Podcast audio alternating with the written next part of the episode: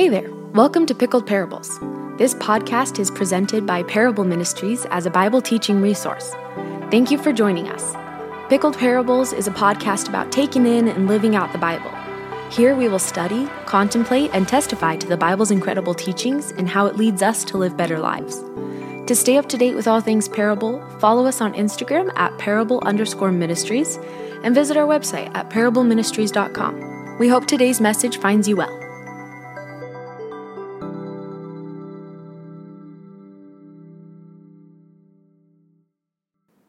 The early church father, Augustine, is attributed to saying John's gospel is deep enough for an elephant to swim and shallow enough for a child not to drown. I agree. The Gospel of John is intricate, layered, and intentional, yet it's done so with simple words and easy metaphors. It can be simply enjoyed, or it can be studied for decades. That's the, that's the level of craftsmanship in this book. As we open the first page to this gospel, I, I feel it appropriate to remember the mindset that we cultivated in last week's lesson. As I said in our introductory lesson, this book was written to an audience locked in time.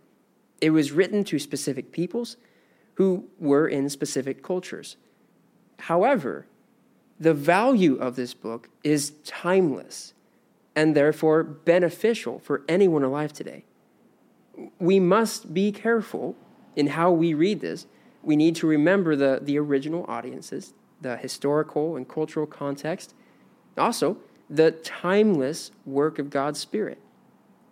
Despite this being written to people who are no longer alive today, it has incredible value for us 2,000 years later it's still serving its purpose. The main purpose of this book is stated in chapter 20. These things were written so that you may come to believe in Jesus Christ, the Son of God, and that by believing you may have life in his name. This idea of belief and life is this book's thesis, and that is what is emphasized throughout this manuscript.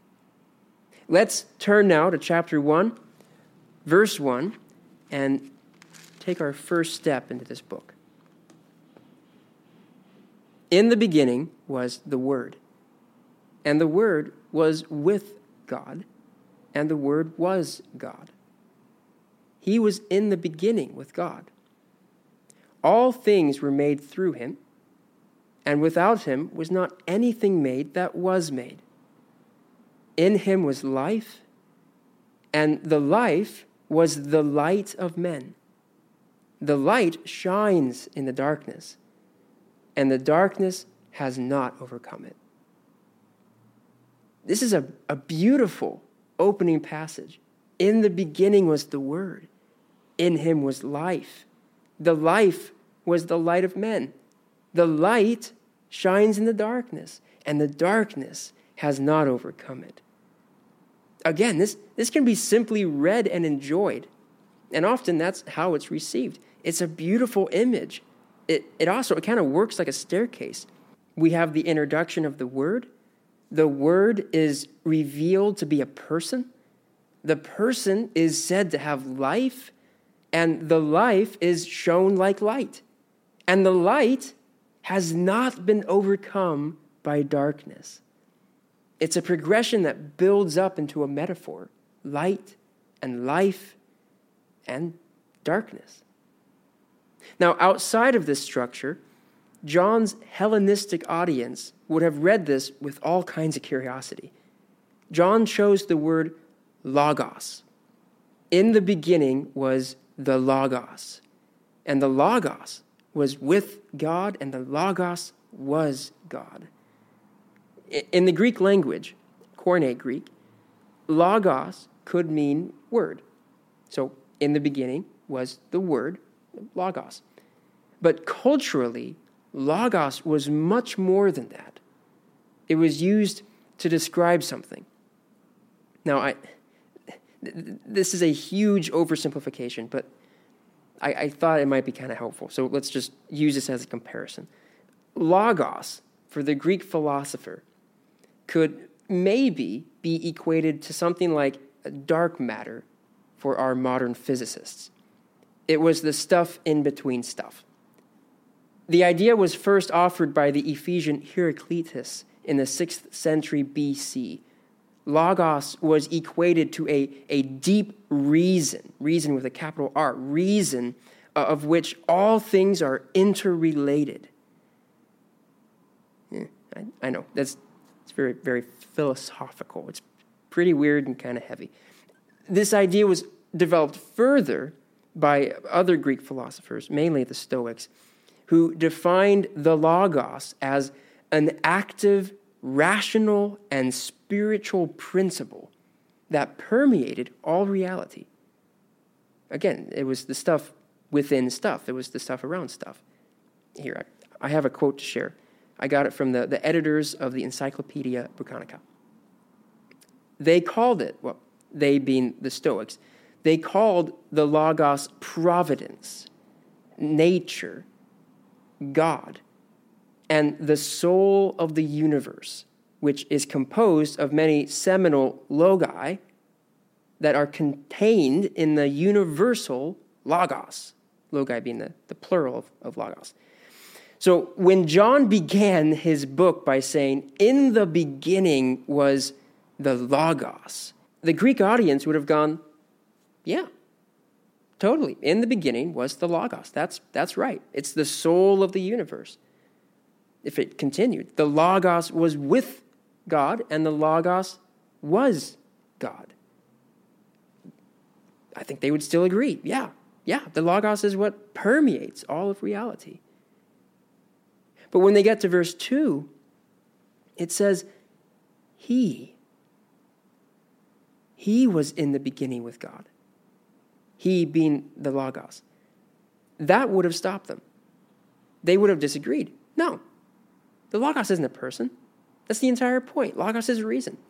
Logos is, the, is, is word. It, it is what is produced, it is what comes out from, but is separate. Logos is what permeates all reality. It can't be a person.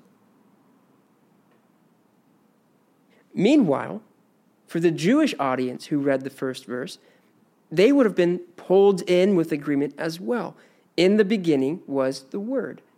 Logos, sure, because it was, it was written in Greek, but the emphasis for them would have been with the idea of the Word for the Jewish mindset, the idea of the word was related to something very specific. Think of these verses from each section of the Tanakh. Your word is a lamp to my feet and a light to my path. Psalm 119, verse 105. The grass withers, the flower fades, but the word of our God will stand forever. Isaiah 40, verse 8. And he humbled you and let you hunger and fed you with manna, which you did not know, nor did your fathers know, that he might make you know that man does not live by bread alone, but man lives by every word that comes from the mouth of the Lord.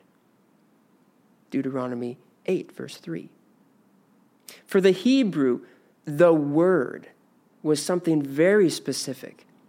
Generally speaking, it, it, was the voice of God or the, the activity of God. Specifically, it was the written word of God, the Torah, his law, or also sometimes called his wisdom. Among this Jewish idea of the word it was believed, in a certain sense, that it pre existed with God. The Word of God was with God. The Word of God came from God. It, it was God. It was, his, it was his words. It was from his mind. It was, it was from him.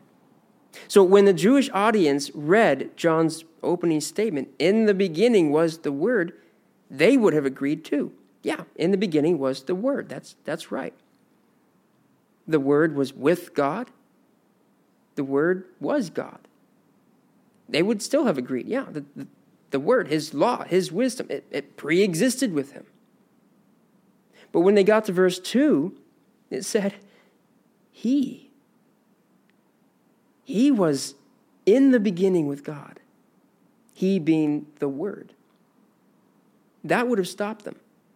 They would have disagreed. No, the, the Word isn't a person, the Word is wisdom.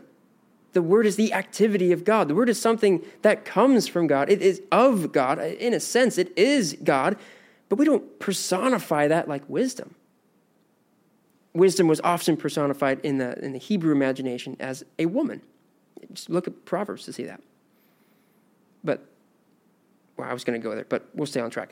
Both audiences, the, the Greeks and the Jews, would have disagreed with John at the same sentence.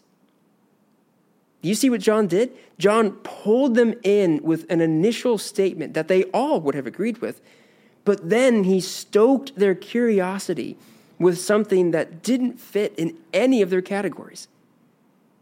The word can't be a person. Logos can't be a person. John, what are you, what are you trying to say? Who is this person? How can he be the word? How can he be the Logos? That is the opening of John's gospel. That is how he pulled people into his book. In the beginning was the Word, and the Word was with God, and the Word was God. He was in the beginning with God. All things were made through him, and without him was not anything made that was made. In him was life, and the life was the light of men. The light shines in the darkness, and the darkness has not overcome it. We have the introduction of the Word. The Word is revealed to be a person. The person is said to have life. The life is shown like light, and the light has not been overcome by darkness. It's a progression that builds up into a metaphor life, light, and, and darkness. The rest of this prologue, it works to support this opening declaration with a chiastic pattern. A chiasm is a poetic structure used in literature where, uh, I guess, figuratively, figuratively you, you walk up a staircase and then you turn around and walk back down it. That's, that's the best way I can explain it without showing it to you we, we have at the beginning, I'll, I'll walk through it. So just uh, try to think, think of this in your mind's eye. Just uh, put this in a mental picture. We have at the beginning the revelation of the word. Now, think of the staircase. The next step up is a witness named John who, who bears witness to the light. Take another step. In the middle we have the Word becoming flesh. It's the, the incarnation. Now turn around on the staircase and step down again, and we have John's witness about the Word, but this time it's about his pre existence and preeminence. Then one more step, and it ends with the present revelation brought by the incarnated Word. John 1, verse 1 through 18, is a chiastic structure. It, it is, if you have a Bible nearby, open it up and, and take a look at it. The, the structure starts in verse 1 and it goes to verse 5. This is the, the revelation of the Word and his activity in creation. We just read that. Then the next step is verses 6 through 9, John's witness concerning the light. Verses 10 through 14 is the middle of the structure, the incarnation of the Word. Verse 15 is, again, John's witness, but this time it's in regard to, to the word's preeminence. And verses 16 through 18 is the, the recent revelation of the Word, who is then named. That's, that's the outline of John's prologue. In the beginning was the Word and the Word was with God, and the Word was God. He was in the beginning with God.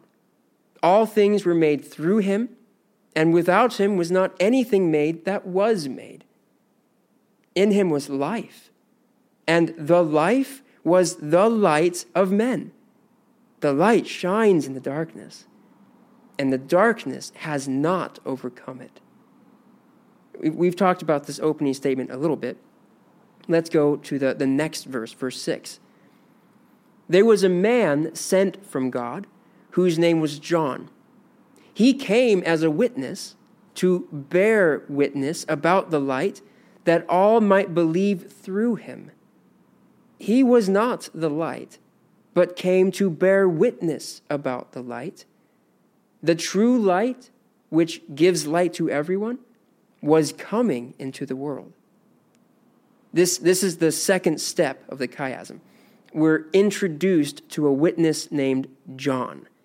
Now, just to, to keep us from having any kind of confusion, this John that's referenced is a different person than the John who wrote this gospel. This, this witness John is also known as John the Baptist.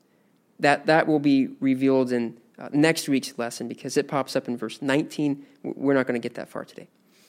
John the Baptist was the, the witness, the, the man sent from God. He, he was the one, he says of himself, he was the one crying out in the wilderness, Make straight the way of the Lord. There was a man sent from God whose name was John. He was a witness to bear witness about the light, that all might believe through him. He was not the light, but came to bear witness about the light.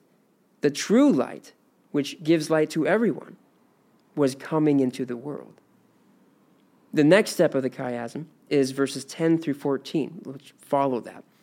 He was in the world, and the world was made through him, yet the world did not know him. He came to his own, and his own people did not receive him. But to all who did receive him, who believed in his name, he gave the right to become children of God who were born not of blood, nor of the will of the flesh, nor of the will of man, but of God. And the Word became flesh and dwelt among us. And we have seen his glory, glory as of the only Son from the Father, full of grace and truth. This is the emphasis of the chiasm. The Word became flesh. In the beginning was the Word, and the Word was with God. The Word was God. He was in the beginning with God. Then the Word became flesh. For the Greek and Jewish readers reading this, or, or just listening to it, this was a profound statement. The Logos, the Word, somehow managed to take on a human body he was contained in a fleshly bodysuit. He became a man. But he didn't stop being the Word when he did this. The Word became a man. Why would he do that? Why would he do such a thing? How is that even possible? There wasn't a single category that could capture this profound statement. Verse 15. Again, John bore witness about him and cried out, this was he of whom I said, He who comes after me ranks before me because he was before me. Now, we know this technically.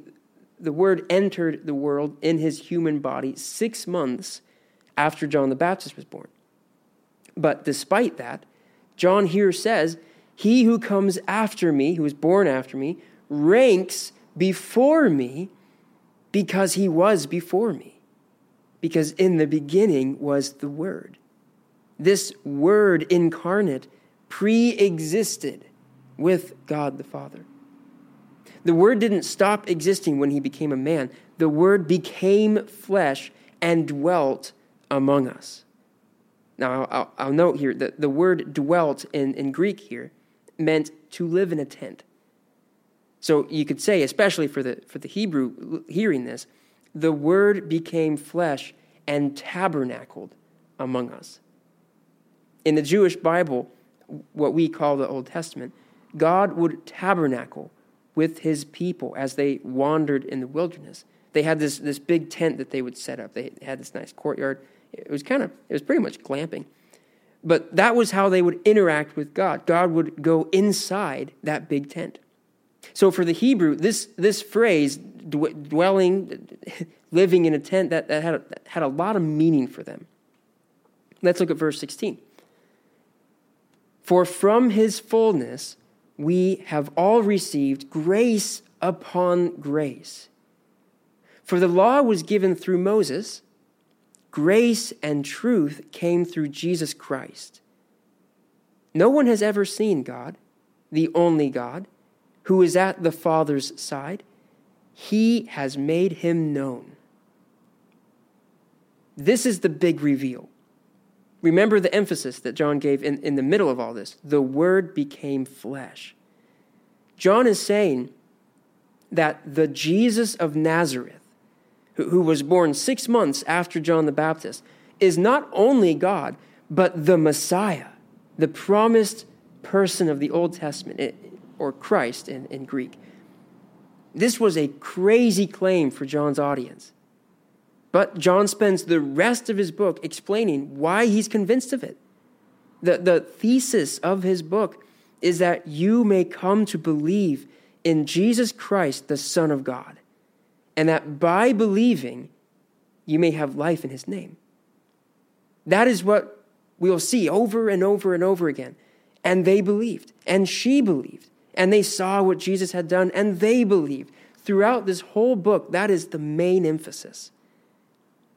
For the Greeks and, and Hebrews who listened to this book, they would have been uh, probably intrigued, challenged, but most importantly, directly addressed. John wrote this book so that they might be saved. That is why it has intrinsic value for us today, because it is still serving that purpose. People come to this book now and it is still able to lead them to the Lord. As Jesus followers studying this book, we can be encouraged, we can be built up in it, and equipped with it so that we can take it to others. Something that is so encouraging to me is, is watching how John interacted with his audience. He took something that they were very familiar with, and he worked with that in order to present the gospel to them the Word became flesh. God entered this world in a human body with grace upon grace so that we might become children of God. That's the gospel. And that, in a little nutshell, is how John crafted a beautiful prologue to present the opening of that declaration. Thank you for listening to Pickled Parables. If you enjoyed this message, please rate us, subscribe, and share with your friends. If you're interested in more things like this, check out our secondary podcast called My Dusty Bible. To stay up to date with all things Parable, follow us on Instagram at parable underscore ministries and visit our website at parableministries.com. Parable is a volunteer organization, and we would deeply appreciate your prayers. Thank you for joining us today. We'll catch you later.